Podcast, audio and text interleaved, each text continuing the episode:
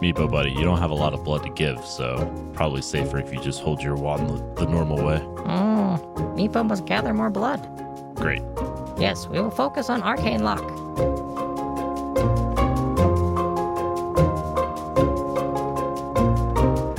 Live from the Mundangerous Floating Tower in New York City, I'm your host Shane, And I'm your host, Yushin. And welcome to episode 319 of Total Party Thrill, a podcast for game masters and players where we discuss our campaigns in order to inspire yours. This is Actual Play Season 3, Episode 2. In this episode, we're continuing our playthrough of the 5th edition D&D adventure, The Magister's Masquerade, from the sourcebook Strixhaven, a curriculum of chaos. Tez Proudgale is going back to school because he has to, and he needs to locate um the chosen one from a prophecy and make sure they don't die. He's not really sure why, but he is also out for treasure. I feel like Tez just got out of school and now you're sending him right back. Mm-hmm. Yep. Unbelievable. Every time you try to get out, they pull you back in. All right, but first we have a couple announcements and I suppose a welcome as well. Our our baby boy arrived, is happy and healthy. I'm exhausted already. Uh, as you're listening to this, I guess it's been four days without much sleep. So go me.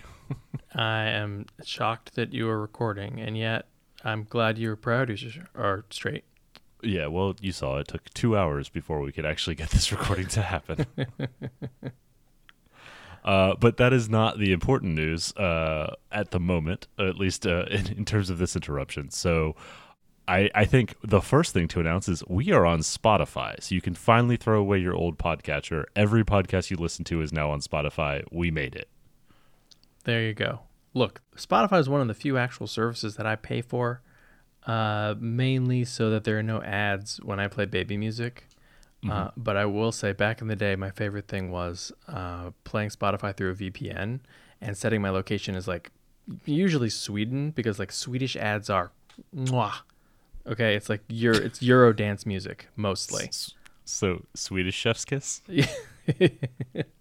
uh, it's it was like an additional song during your ad for Okay. free.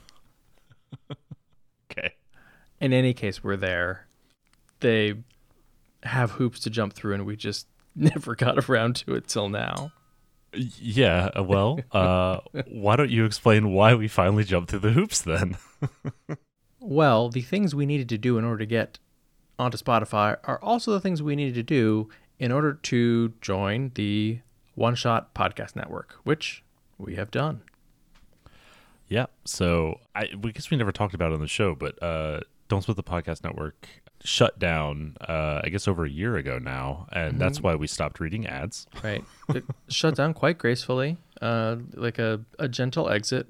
Um, but Yep. yes, since no one was paying us to read those ads, we stopped doing it. Spoiler alert, we did not do those ads out of the goodness of our hearts. I'm shocked. No, only for capitalism. Uh, but now we uh, we are teamed up with One Shot, uh, and yeah, so we moved over to their hosting on Simplecast, which allowed us to finally get on Spotify. Despite my best efforts for the past like five years of trying to do it, I was unable to, and that was all it took was to move to Simplecast. So, uh, I, I mean, I think we're both excited about uh, joining one shot, but then you know the, the practical concern here for most listeners is probably um, double check your feeds, make sure they're still updating. You might have to unsubscribe and then resubscribe uh, just to to make sure you're getting the latest feed. But yeah, um, otherwise everything should be smooth. hmm And in terms of the show, uh, nothing actually changes. We're already friends with most of the people over at One Shot. Shane, you're like even more involved than that. Um, who knows? Maybe there'll be some interesting collaborations in the future. Exactly. So uh, just exciting stuff coming uh, from that, and you know, most importantly, our uh, our our hosting and feeds are now functioning correctly. no more. Oh, the podcast is an update because we don't have the right SSL certificates. A thing we learned happened a few months ago. Oh, we ran out of storage again on the server. Maybe we should upgrade from the base plan again.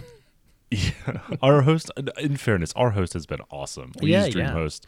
They've been very, very helpful. Uh, they're always like apologetic whenever they're like, "Yeah, you guys are using too many resources. We need you to upgrade."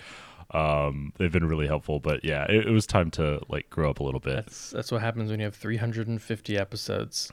Yeah, Yeah. What seemed like a good idea when we didn't think we'd make it to ten episodes is a terrible idea when we're staring down four hundred. Um, and then I guess the other piece of this is to say welcome to uh, any new listeners who found us from One Shot and haven't heard of us before. Uh, we should probably do some, something of a more proper introduction later, but you're stumbling right into the middle of our actual play series, the uh, the third of the series, uh, a third series of our actual plays that we have done. which is not a thing that we did until recently, and we do them a little differently. So go back one episode and listen to the the session zero, and you'll hear everything you need to know. All right, so let's get back to Tez and Meepo and Skelebro. Okay, remind me, what do I know about this chosen one?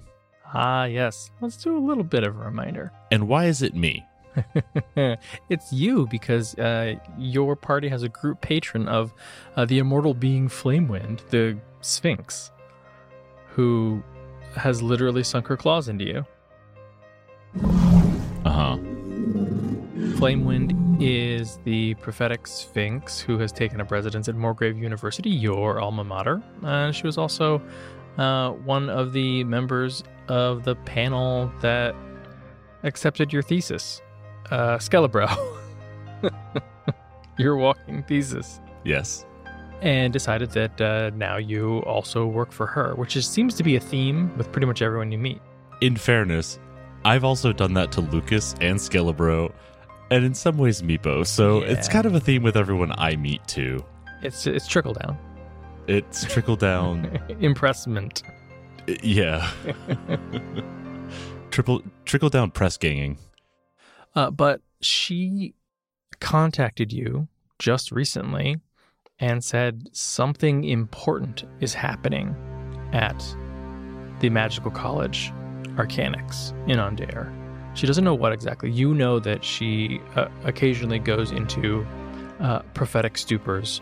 She foretells some cryptic event. Uh, there are little uh, automated scribes that are always floating around her that record any of uh, these things, um, any of her pronouncements. Uh, and then she goes and tries to figure out what exactly they mean. And so she came to you and said, What you need to do is go to Arcanix.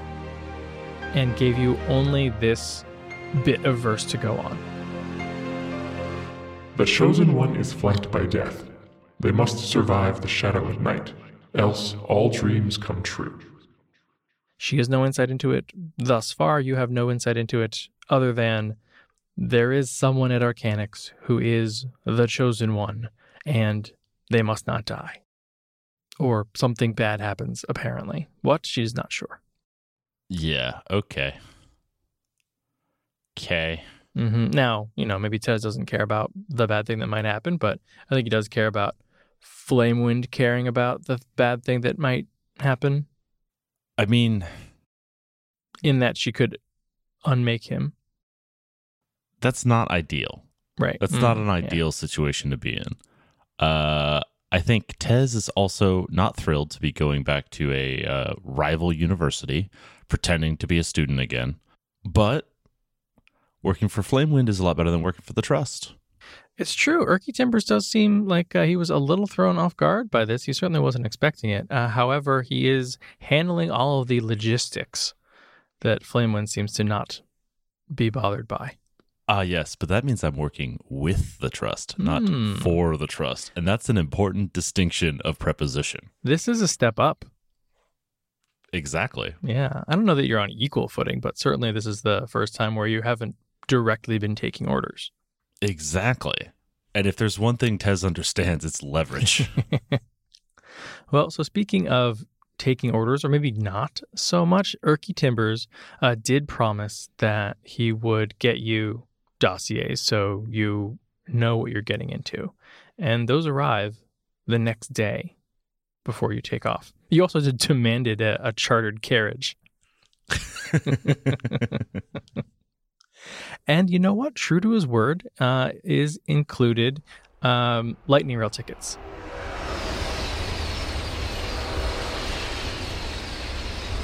I assume they're not coach seats though. Uh, no, they're private carriage, I'll allow it. or you know, like you're in the private carriage You like car. private private compartment. Exactly right. Yeah, perfect. Uh, and you, I mean, you would know that the trip to Arcanix is probably like two days on the lightning rail. I'm curious how Tez would know that. Tez knows precious little about the inland geography of Khorvaire. I mean, he's seen maps before, right? That's like, true. Yeah. see, I mean, I can kind of guess how long it takes to get to Chicago on a train. Are you going to say two days? I think it probably takes about two, it's about two days. is everything two days away? Anything outside of DC is two days away for Ishan. That's how trains work. By horse, Mm, about two days.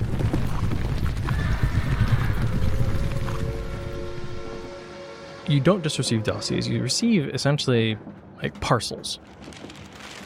And in it includes folders with information that you peruse.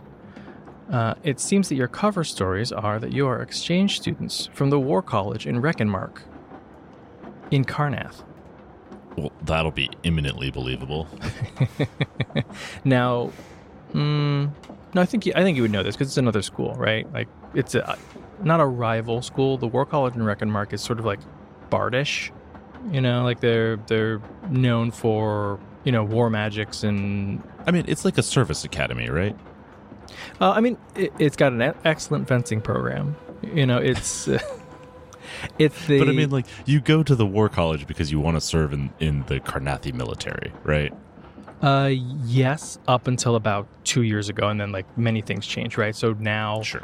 anyone from the five nations can go there and they're beginning to expand but it, it- like the the doctrine and the faculty is still mostly Karrnathi yeah Right. Sure.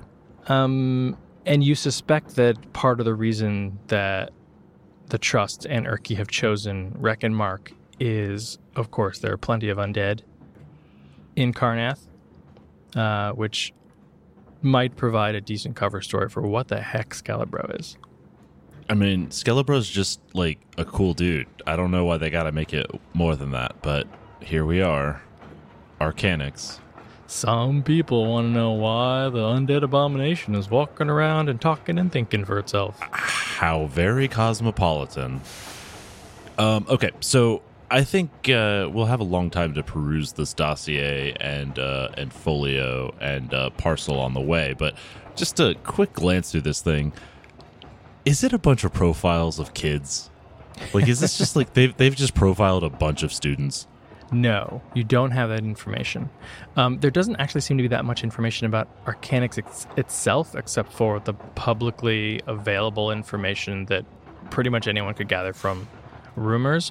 This is mostly um, like false documents for you. So there's like a there are student badges, um, and there are transcripts. Uh, you know, b- basically like false backgrounds and identities Mhm. um, with your name, so you don't need to memorize cover IDs. Uh, but marking you as not as people from Karrnath, but people who attend the War College. Right. Got it. So you don't need to put on the accent. Unfortunate for listeners. Where are you putting your money? You can bring it. How much money do I have? You have approximately 2,500 gold pieces. I think you have a bit more than that, um, but you you have spent most of it prior to your reward on magic items. Right. And then most of the reward buying Lucas a tavern. basically. Um, but yeah, you have you know a little more than a couple grand in gold slash platinum, you know, however you want. But the the question is, are you going to leave it here with Lucas? Are you going to bring it with you? I mean, Tez is Lazari, which doesn't really imbue him with a lot of trust in the banking system. Mm-hmm. However, he's also pragmatic and a university student in a faraway land like Karrnath, would likely need lines of credit. Uh, so I think he will put his. He'll probably like bring like 500 gold with him in the false bottom of his trunk, but then like put the remainder uh, to establish a line of credit through like a Kundarak bank. Um, that'll cost you a hundred gold. It's the price of being uh, briefly in money, Ishan. Mm-hmm. Yeah. Yeah. You I'm sure that'll be a hundred gold well spent. You, you want to lose that money? Try to keep from losing that money. Mm-hmm. Mm-hmm. Right. All right. I'll just gamble it. I'll just gamble it back. It'll be fine. It'll it'll work out great. Uh, House Kundarak takes its cut. Um, you are extended. Also, Oh. this economy is wild. If they take a cut of savings, You are paying for the ability to extra dimensionally transport your loot. Mm-hmm. yeah, the transaction costs are ridiculous in this world. I understand. The portals Ridiculously run, deflationary. run on money. You're extended a line of credit, uh, and you put f- you squirrel away 500 uh, gold pieces. Uh, probably not as 500 gold pieces, I would assume. No, I mean, yeah, exactly. It'll it'll have to be broken down into more, uh, you know, more spendable change for a coin purse, and then, like I said, keep some of it uh, hidden in a false bottom. Um, probably actually colored up, so it's probably more like platinum rather than gold, Mhm. just because of uh, you know weight concerns. Right. And the jingle jangle. Yeah, I mean, honestly, it's probably like bearer bonds, if we can get paper, we'll go with paper. right? All right. Um, has Tez ever traveled first class on the lightning round? Uh, highly unlikely. Um, I don't think he would have traveled first class uh, when he was first making his way to Sharn. Um, and I can't think of any other trip where he had the money to afford that, right? Like only when his parents were paying for it was there even a chance they could have afforded it. And I just I kind of doubt that they would have sprung for that given that they're Lhazaar pirates and not, you know, actual nobility. Right. And I mean, the first time you went to Sharn, Sharn is a coastal city. You probably mostly went by boat. Probably by boat. Yeah, would be my guess. Right. I mean, I probably sailed on a very nice boat, Mm-hmm. One way. but yeah. you know, that's not the same thing. So uh, it's nicely appointed. Um, it- it's not gaudy or ostentatious, you know, it's relatively utilitarian, but everything is clean lines. Um, and fine meals, three of them a day, plus snacks, uh, are included. And then there are, you know, sleeper carriages. Uh, maybe not to your surprise, Skelebro and Meepo seem to know their way around. And you get the sense that they've done this at least one time before. As usual, my friends, better healed than I am.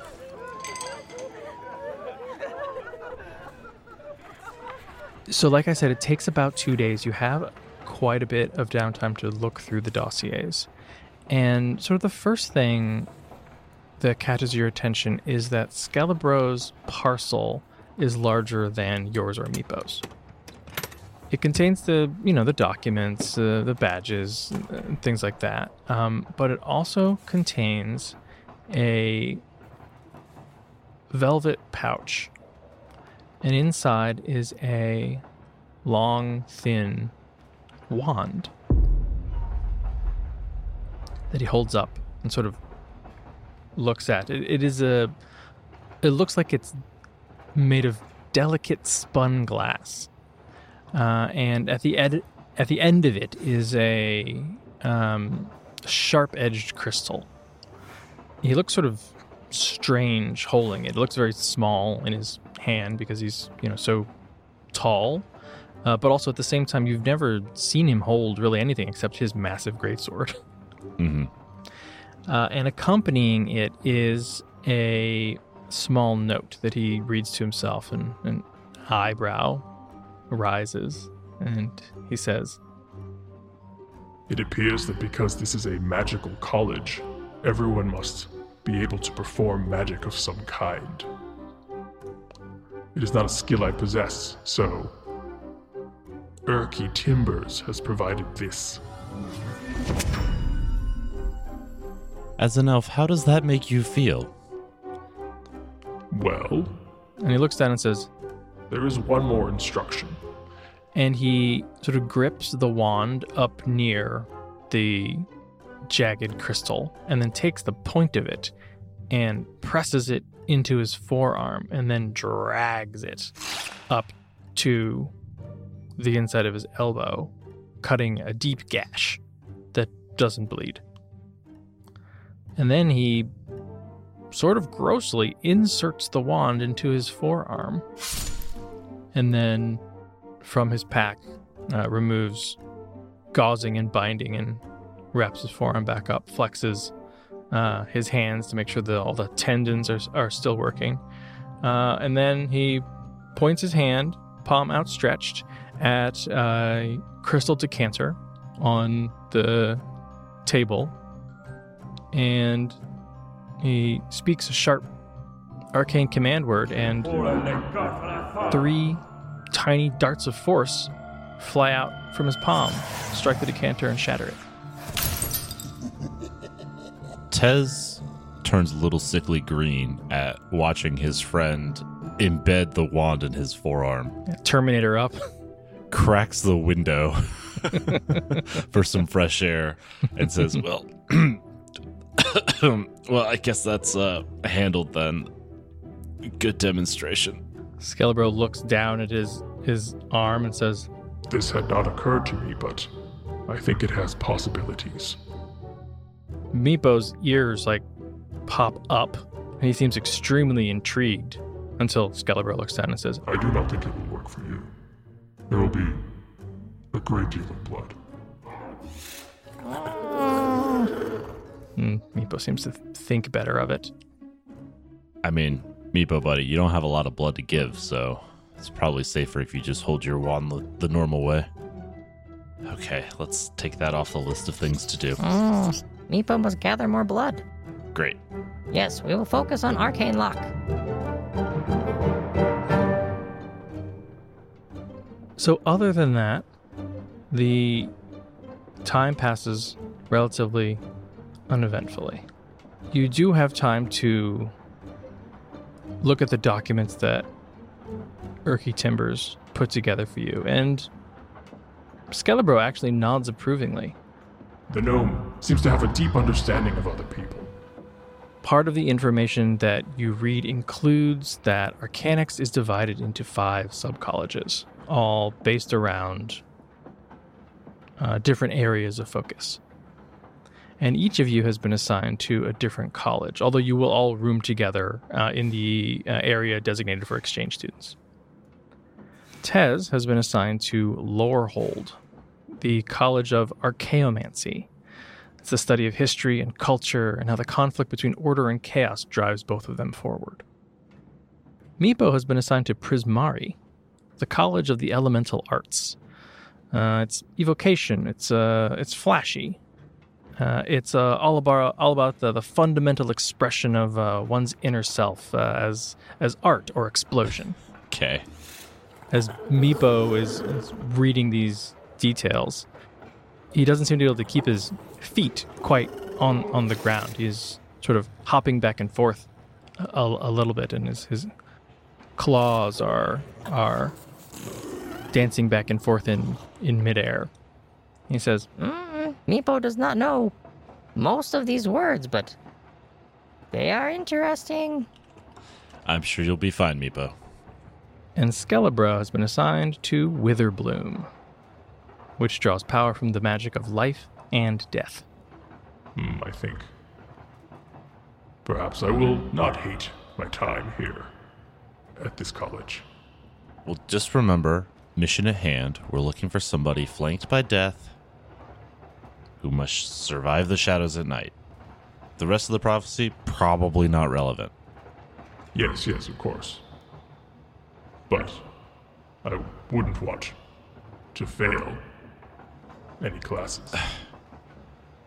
Th- They're not real transcripts. You're not a real student. You don't need to care about classes at all. I'm a student of life and death. You should take this more seriously. This is why it took you so long to graduate the first time.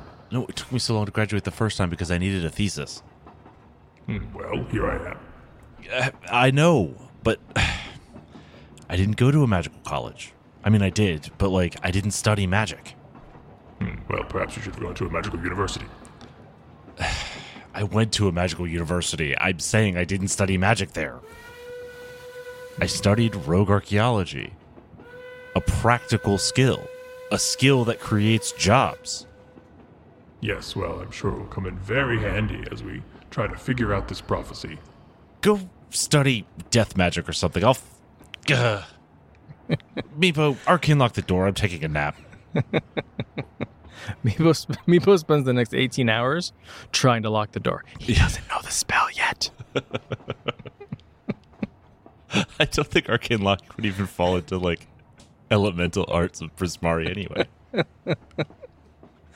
Uh, is it a bard or cleric spell? I don't remember. We'll see. I don't even know that he has second level spells. Oh, he has second level spells. He has second level spells. Anyway, we'll get to it.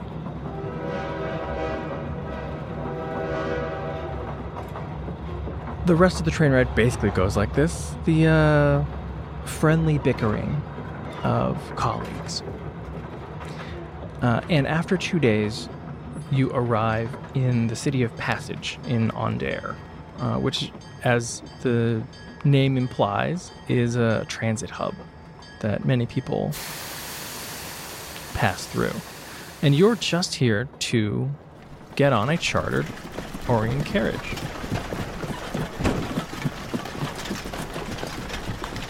Which then takes you south along the tranquil shores of Lake Galifar toward the small, tiny town of Arcanix. Uh, it is late afternoon when you arrive, and uh, Meepo at least has dozed off, uh, closed the curtains of the the carriage, so the light doesn't doesn't wake him. Uh, but with a whinny, the horses stop. Meepo. And Tez just kind of shakes him. Mm. Firmly. Is Meepo late for class? Meepo's late for his first Meepo, class. we're here. No, Oh. we're not even enrolled yet, Meepo. We just got here. We probably need to go see the registrar. He looks very excited. He hops up, leans over to the window, pulls the curtain aside, and then his jaw drops and his ears flop. And he says, Mm, this looks like a farm. and Tez peers out the window and sees that very much indeed, this looks like a small town. Uh, and in the distance, he can see fields.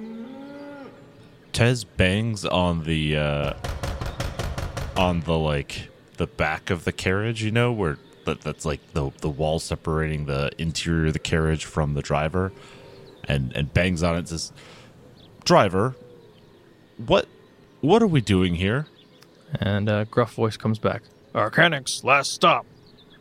You're paid up. Get out. where's the college I, like I said, get out. mm, meatballs stay with the carrot stay with the bags let me figure out what's going on skelebro uh, i don't know man do what you want Meepo ho- hops up onto the uh, cushion and pulls out his dagger of warning and gets ready for anything. and Tez will stalk off into the town, I guess, a little bit peeved. So Tez kicks open the carriage door, steps out onto the dirt ground, and takes just a couple of steps before he realizes what's going on. As he stretches just a little bit, he looks up and he sees floating above this tiny farm town are five stone towers. Probably, Tez we guess, 2,000 feet above his head, slowly, slowly circling.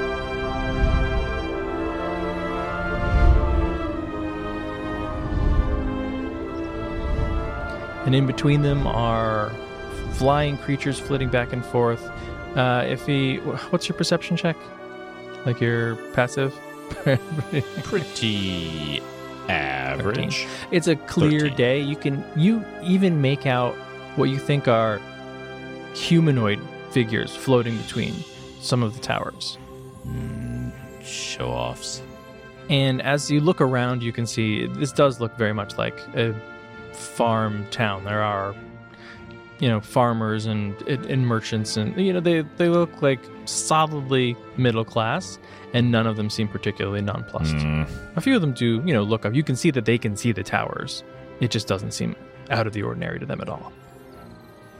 Tez turns back to the uh, to the carriage and says, "Driver, I stand corrected. Our bags, please." Uh, this is full service, so he gets down, pulls down three large student trunks, and uh, puts them on the ground in front of Skelebro before hopping back up in the carriage and nickering at the horses to trot off, leaving the three of you here in town. Now, it won't do to walk into a magic college carrying our own bags. The first thing we need to do is find some means of magically carrying our bags for ourselves. Boys, who knows uh, Unseen Servant? Well, this would be a good time to remember that Meepo and Skelebro have both leveled up to level There's five. zero chance that I'm taking Unseen Servant at level five for Meepo, so you can banish that thought. Well, and nobody knows Unseen Servant. um, but as as you are pondering this, um, you hear a voice. Hey, hey, hey, over there. Uh, hey, you the are you the exchange students? And you can see um coming out of a nearby storefront is a young man uh, with sandy hair uh, who trots on out uh, and says, uh, "I was I was told to expect you. Tez Proudgale. You're not from around no, here." No, of course not. We're from the War College. Mm, well, we're from different places, but we come by way of the War College. Yeah. Um. Where does Tez have his rapier and dagger? On his hips. Okay, great. well, dagger, dagger probably not, but rapier is definitely. I mean, he, The he rapier, strikes right. he strikes a pretty roguish figure anyway, and he has Mm-hmm. not abandoned his pirate roots. So uh, the dagger is probably tucked in uh, underneath his coat, but the the rapier is worn so the world can feel it. So he notices it on Tez's hip, and his eyes sort of go wide and say, "Yeah, they they say that uh, you're all pretty good with the sword, Uh, and and song too. I guess those things go together. uh, well, I didn't know Karrnathi sang much. Well, uh, as you may tell, uh, I am not Karrnathi. I'm Lazari. I can't tell. Oh, well, Karrnathis tend to be a lot paler, more gruff, bigger beards, and, uh, well, they do hang around with the undead quite a bit. Uh, and that is my friend Skelebro, who is, uh, recently Karrnathi, in a manner of speaking. He gives Skelebro a more wary look, um, but he, he still keeps like a a smile on his face. He says, "Yeah, they said they said you'd be interesting." Uh huh. Anyway, I'm I'm Davin, and uh, I'm the hippogriff trainer, and I'm here to escort you uh, up to the towers. Ah, good. It was good of them to send a valet. I'll leave my bags with you. Where shall we go? Um, I I'm a hippogriff trainer, but uh, sure, yeah, yeah, we'll we'll bring them. The hippogriffs are really strong. Great. Sounds like a valet to me. So he sort of looks around and then realizes that like there isn't anyone else. So he grabs one trunk and then grabs another trunk and sort of looks at the third one and isn't really sure how it's gonna go. So he picks up two trunks and runs with them about 15 feet and then comes back and gets the third one and moves it in a group with the others and slowly but surely begins making his way over to what you can see as a fenced in paddock. But he seems de- dedicated. I I feel like Tez is adopting this uh, this character of like a rich prat, and the right thing for him to do is to tip this guy. Which would be extremely insulting, and also as me, Shane, I am uncomfortable with. so I just want to point that out before I say this. Tez tosses him a coin and says, "Thank you, my good man. I uh, we are ready to proceed." Uh, he catches it pretty deftly, actually. Looks down and says, "Oh wow, oh yeah, Th- thanks." Um, but the, yeah, let's get on the hippogriffs. Have you ever ridden a hippogriff? I have not, but I'm sure that my natural uh, natural charisma for and our my natural knack for animal husbandry will uh, prove to be no big deal. He gives like a this big genuine smile. Says, "Oh, great! I, I, you'll really enjoy it."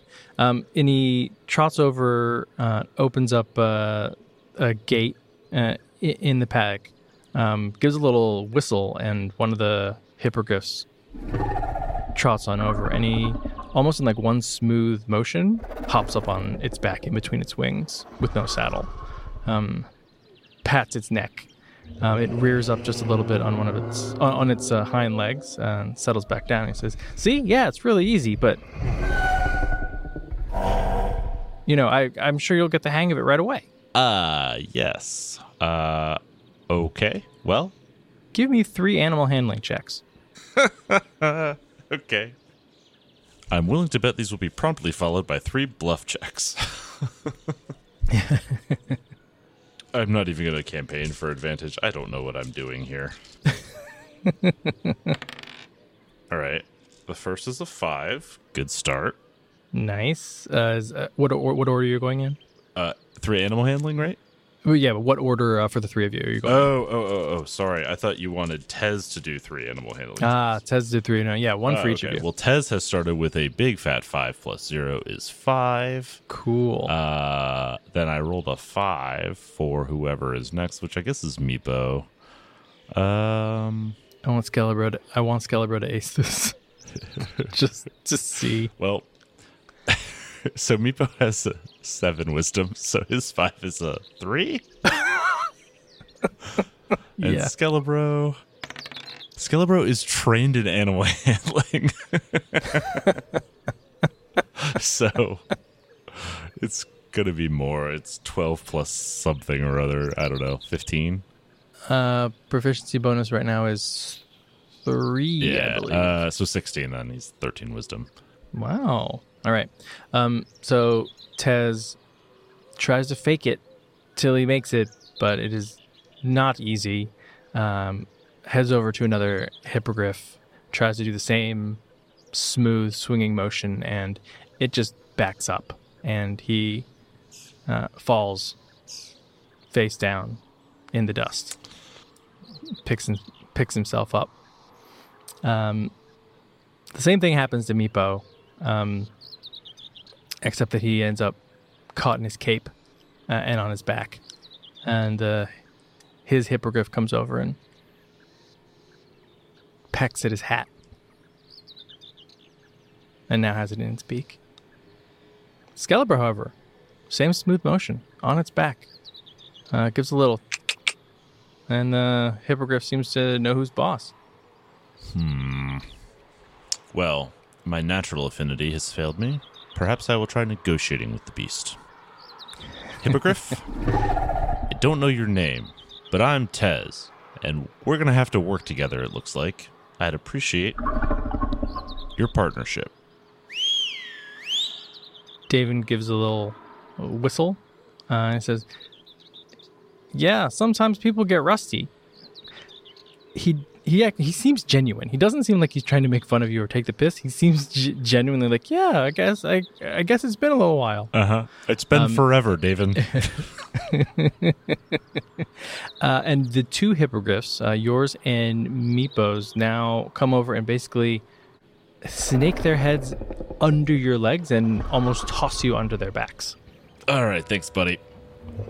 Uh, and then, before you can even really get your bearings, uh, they crouch down, leap into the air, and you're flying.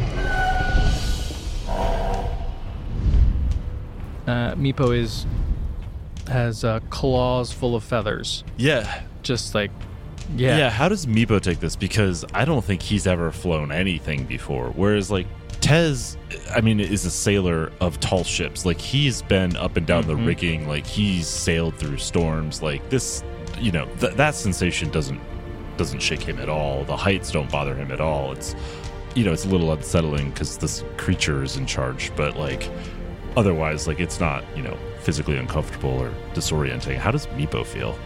uh, Meepo is, is shrieking, and it just it's a long, piercing keen that doesn't stop.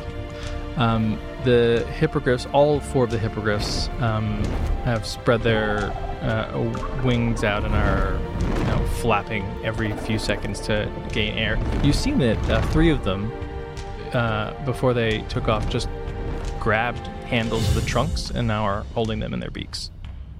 You've ridden horses before, right? Uh, I would think so, yeah.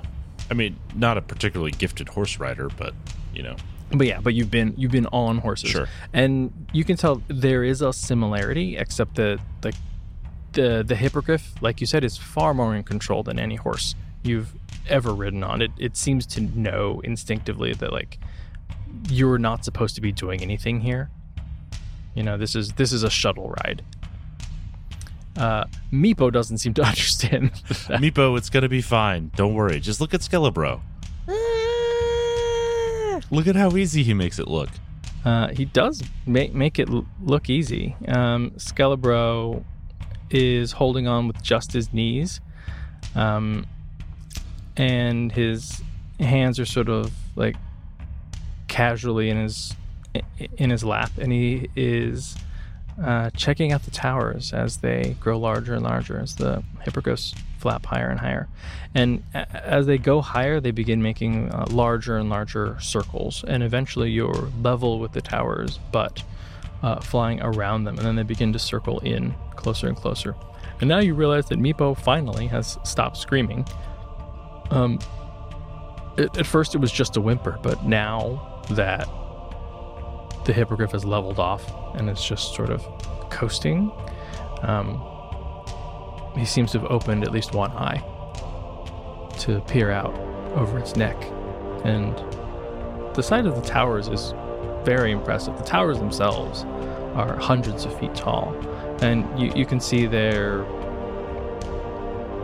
maybe, I mean, Tez can tell probably at least five different styles of architecture in each tower, right? It's not one style per tower. So would that indicate to Tez that they were built over time?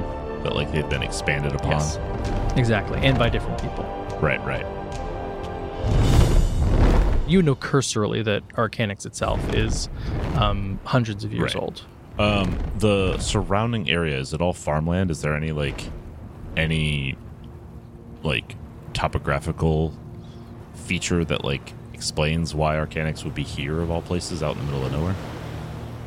Almost entirely to the north is Lake Galifar. Hmm. You're basically on the southern Got shore, um, and it is a very large lake. Um, from up here, you can see the far shore, um, but you can't make out any details. And then stretching out on the south is placid farmland. Um, this high, you can see all the way over to um, like a dark haze in the distance that you know is the much larger city of Passage that you- came Hmm, through. okay. Is this like the uh, Aundairian breadbasket then? Um, near Got it.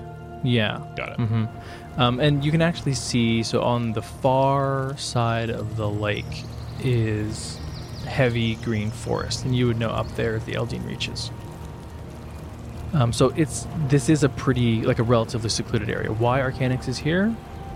Unsure, but I mean you know enough about magic to know that there's there's got to be something about this area, right? That is conducive. Like, is this a manifest zone to somewhere? Perhaps are there uh, ley lines or some sort of like untapped or you know currently tapped magical resource? That seems likely, although you don't know what the nature Sure. of it would be. Interesting. Um, and then, as far as the towers themselves, is there any sort of indication of like, like, are they thematic architecture for their given schools? Because I, I do know that that it's organized by school, right? So I'm feeling fairly confident that each of these towers is related to one of the schools. Um, yes. The dossier said that each tower houses the majority of a school, like a one of the colleges. Um, you can see motifs that you can't quite identify. Like um, on one, you see sun and moon motifs, and in others, you see um, like parallel lines and uh, like jagged lines. Um, and others, there are, isn't anything quite as maybe obvious, but uh, above one of them, it seems to be like a, a, a constant silent fireworks display. I guess the Prismari are the most ostentatious house of all. Davin, which way is Lorehold? He looks back and says, "Oh, I have no idea."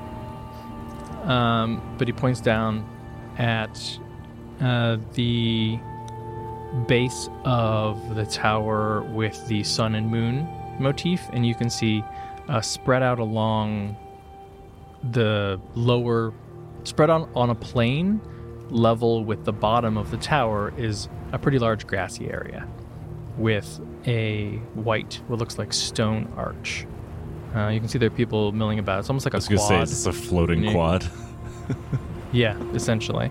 Uh, and the hippogriffs descend lightly, and their talons tap against the stone. And um, he says, "Here you are, the White Arch. Uh, everyone who starts college here walks under this arch. You know, I've, I've always wondered what it'd be like to do it, but you know, I don't have much aptitude in, in the way of magic." David, come on.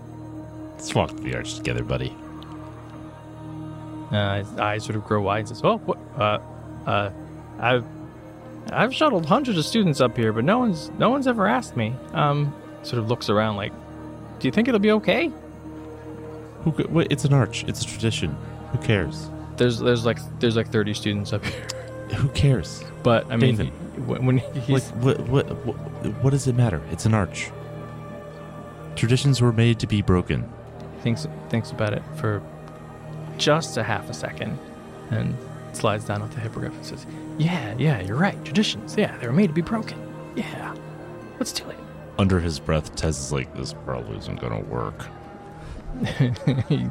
David strides purposefully uh, and crosses onto the grass and then under the white arch. And as he passes under the arch, nothing happens. Huh. Except that he gets a really big smile on his face and says, That was great. Wow. Yeah. I mean, never let anybody tell you that you can't do something that you want to do, David. If you set your mind to it, you can do a lot of things. You're obviously an excellent hippogriff trainer and a passable valet. Well, I'm happy to branch out. Uh, he comes over to you and puts out a hand to, to shake yours. I don't know if we're on that kind of level yet, buddy. uh, Uh, oh, before uh, okay, so before responding to this, Tez does a quick glance around the quad uh, to just kind of take a who's who of who's paying attention here, and kind of what station they might be in. Um, of the 30 or so what look like students, because they, you know, look young in their early 20s mostly, um, probably about half of them have eyes on you right now. And Like most of them are, you know, they're in small groups or sitting alone, have books open. A few of them are eating. Um, one is striding over to you, purposefully. The ones that are paying attention, do they look like the mean girls? Or do they look like the stoners? Or like, what's their clique? Uh, they run the gamut, all of them. Um, some of them certainly are talking amongst themselves. The one that is walking over to you is tall with silver hair. Um, but judging from her ears, you'd guess she's human and not one of those elves with silver hair. Hmm. Tez will shake Davin's hand. This this assessment takes a fraction of a second. It's also kind of slipshod because that's not Tez's strength. but he will take uh, take Davin's hand and uh, I guess flip him another coin. David seems delighted to have another coin, uh, and definitely doesn't seem to notice that anything was amiss with, with the handshake. That is not his strong suit. Uh, and pretty graciously takes his leave, um, and all four hippogriffs fall off the green before spreading their wings and taking to the air again. Well, boys, we've walked through the arch. I suppose we should meet the other students. I do love to watch them soar. Yeah, there's just something about them that makes me feel so free, says the silver haired woman coming up to you. And I don't think I got your name. Didn't say it. Mina Lee. Uh, you may have read it in a byline, though, if uh, you've been paying attention to the Arcanix Star, our student newspaper. Uh, well, Most people read the Korranberg Chronicle, but if you want to know what's going on here in the colleges, the Star has everything you need. well, I'll be honest with you, Mina. Maybe you haven't been paying attention. We're the uh, we're the uh, exchange students from uh, from the War College. Uh, just got here today. Haven't even unpacked our trunks yet. Definitely haven't had a chance to read the news, but it sounds fascinating. Oh, it is fascinating. In fact, I'm here to meet you specifically. Me?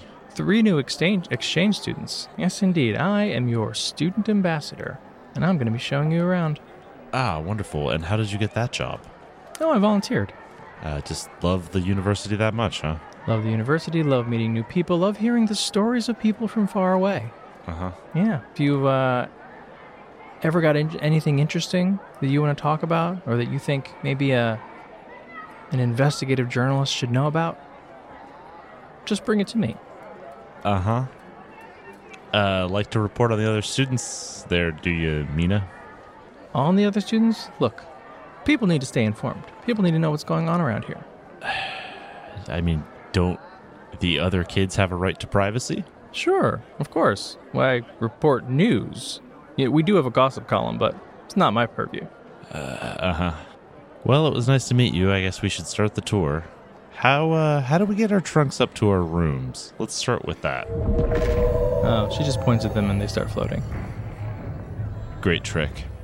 Trick? Oh, mm, I'm a fourth year, so you know I know a bit. I, I don't know what that means. Oh, you're a third year. Okay, well, I've only must be on a different track, I guess. Maybe the credits didn't quite transfer the way I thought. You know what? It's not important. She she gets a confused look on her face and says, "Really? I mean, I've I've seen your transcripts. Yeah, I This is definitely your third year. kind of thought I'd be, you know, like ahead of the curve. You know, kind of a high achiever. Oh, yeah, a lot of people think that. It's it's fine, you know. You're going to do just fine here. Don't worry about it. It'll take you a little while to get used to a big place like this. Mm-hmm. mm-hmm. I But think it's okay. I think I'll be okay. Uh, which uh, which college are you in, Mina? I'm with Silver Quill. Silver Quill. Uh, what are you What are you studying?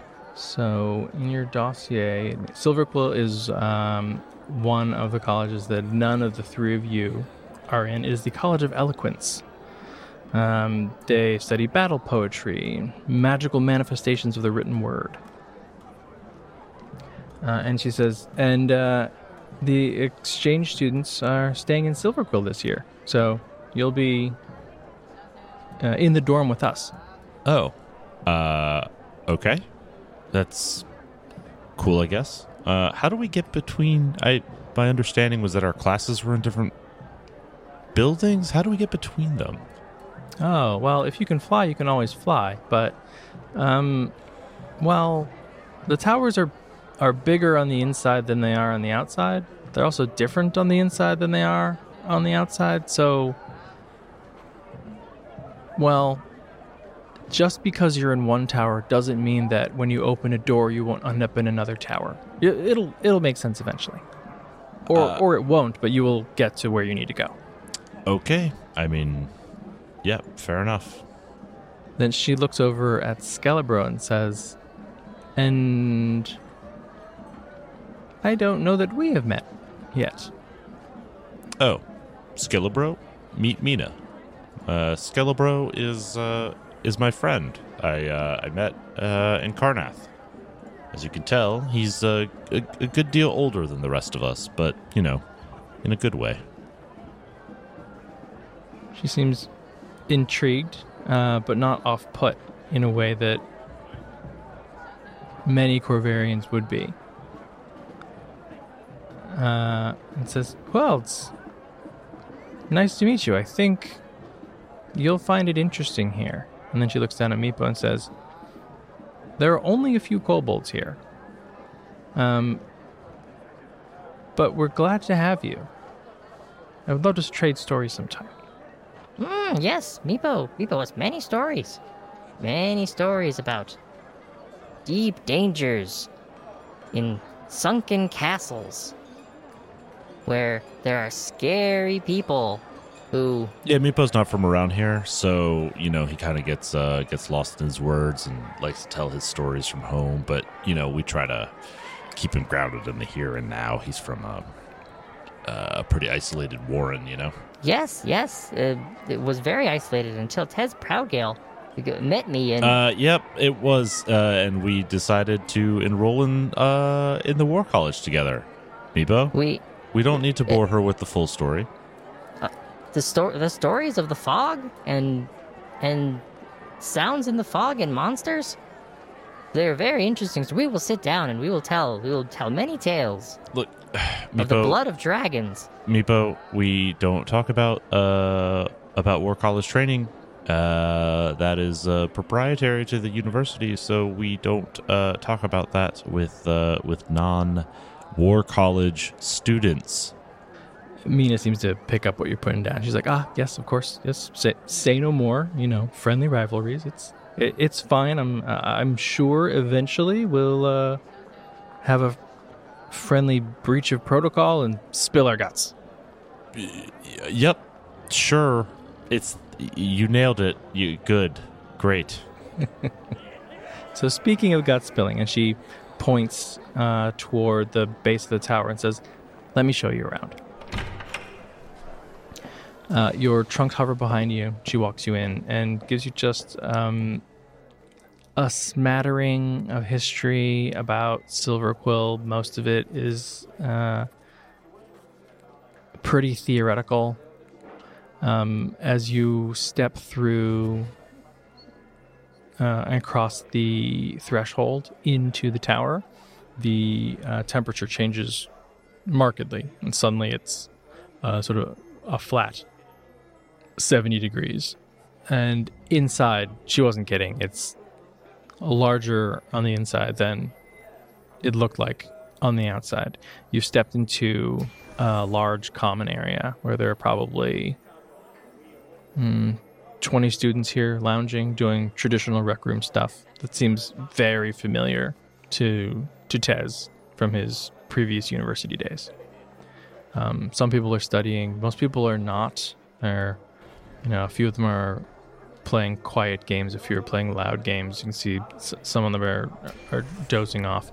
One interesting thing about this room is that the center of the room is actually quite bright, lit uh, from above what, what by what looks like, at least from here, a skylight, which doesn't make any sense, considering you're on the ground floor of the tower.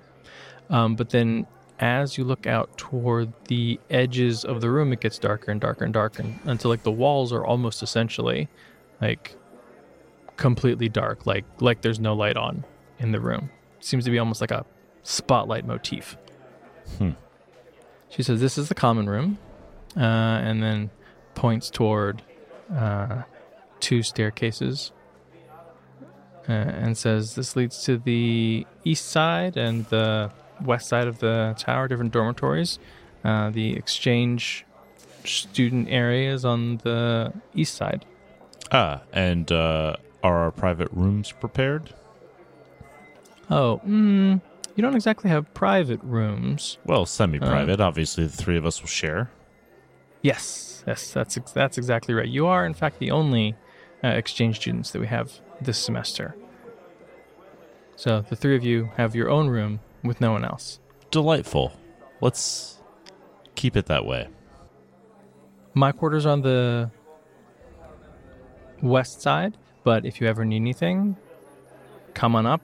Just knock on the door, let me know, and I will be in touch. But I'll let you get settled, uh, and you can get your bearings, and then we can touch base later. Uh, delightful. So, mechanically speaking, as we said before, the Strixhaven book codifies relationships between students. And with Mina Lee, all three of you gain two relationship points. I assume that you're tracking these points. Um, yeah, I'll track them, sure. Great. Each of you has two, which means that you are considered, or at least she considers you, friends. Well, that's her mistake. But it does mean that you get a boon. Oh. If she considered you a rival, you would get a bane. Okay. So the Mina Lee's bond boon is she loves sharing her vast repository of knowledge. If you seek obscure information that isn't secret, she will research it and report her findings to you. You want to know something? You want to dig something up? You need information? Just ask Mina. Very interesting. We got our own private eye. A journalist, a researcher, an all around sticker nose in the problem. Great. Definitely Mhm. won't be investigating our flimsy backgrounds. Why would she do that? She's just read your transcripts. Meepo. Meepo is very excited to talk. Meepo, we cannot talk about this. We are But Meepo has just so many stories. students from the War College of Rekkenmark, okay? Maybe she knows Arcane Lock. She probably does. In fact, she can probably teach Oh. you. That's fine, but you don't need to tell her where you came from. Mm. Okay, Meepo, Meepo will be quiet for now. She's a journalist, Meepo. I know that doesn't mean anything to you because you don't have journals or newspapers or pamphlets or flyers in the Citadel, but she's Meepo a. has, Meepo has a journal. Me- Meepo has a dream journal. I well, I didn't know that, but I'm sure that's fine. But what you don't have is professional nosy folk who like to find things and publish them about you, okay? Our our cover is important. We can't let anybody know what we're here for. Pu- publish things about Meepo? Yes. Hmm. No. No, Meepo. Oh, no, not like that. Boy.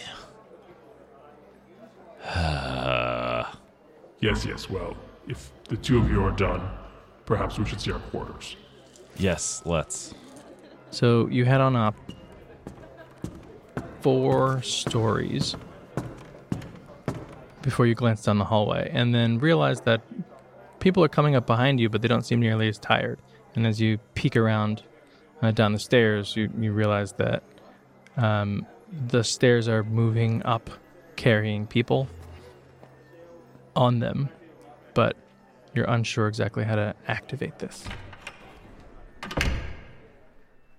Uh, your room is clean, uh, but relatively sparse. It seems like there's plenty of room for you to unload everything that you brought with you. There are windows, uh, and if you peer out, you can see the Aundairian countryside uh, and the Didn't- town far below. Didn't get a waterfront view for the exchange students I see. Interesting. Well, remember, the tower slowly rotates, so eventually, you think you will. Fair enough. Inside the small, clean room is a bed, a closet, and a desk. And on the desktop is a thick piece of vellum, carefully rolled, sealed, and bearing your name. Nestled next to it is a silver pin, shaped like a star. There is uh, one on each desk for each of you. I suppose Tez will walk over and unroll the vellum. It opens easily, and inside is a letter inviting you to a party. Meepo? Buddy?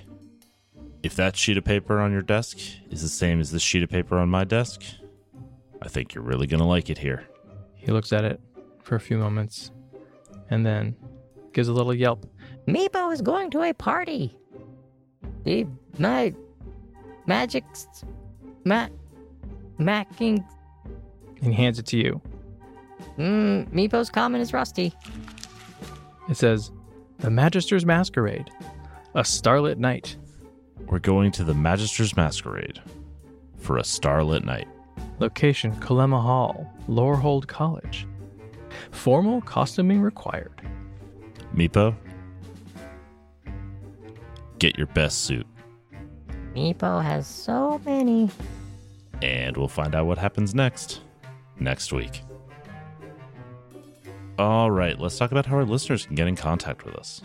We do love hearing from you. You can tweet at Shane at Mundangerous. That's M U N Dangerous.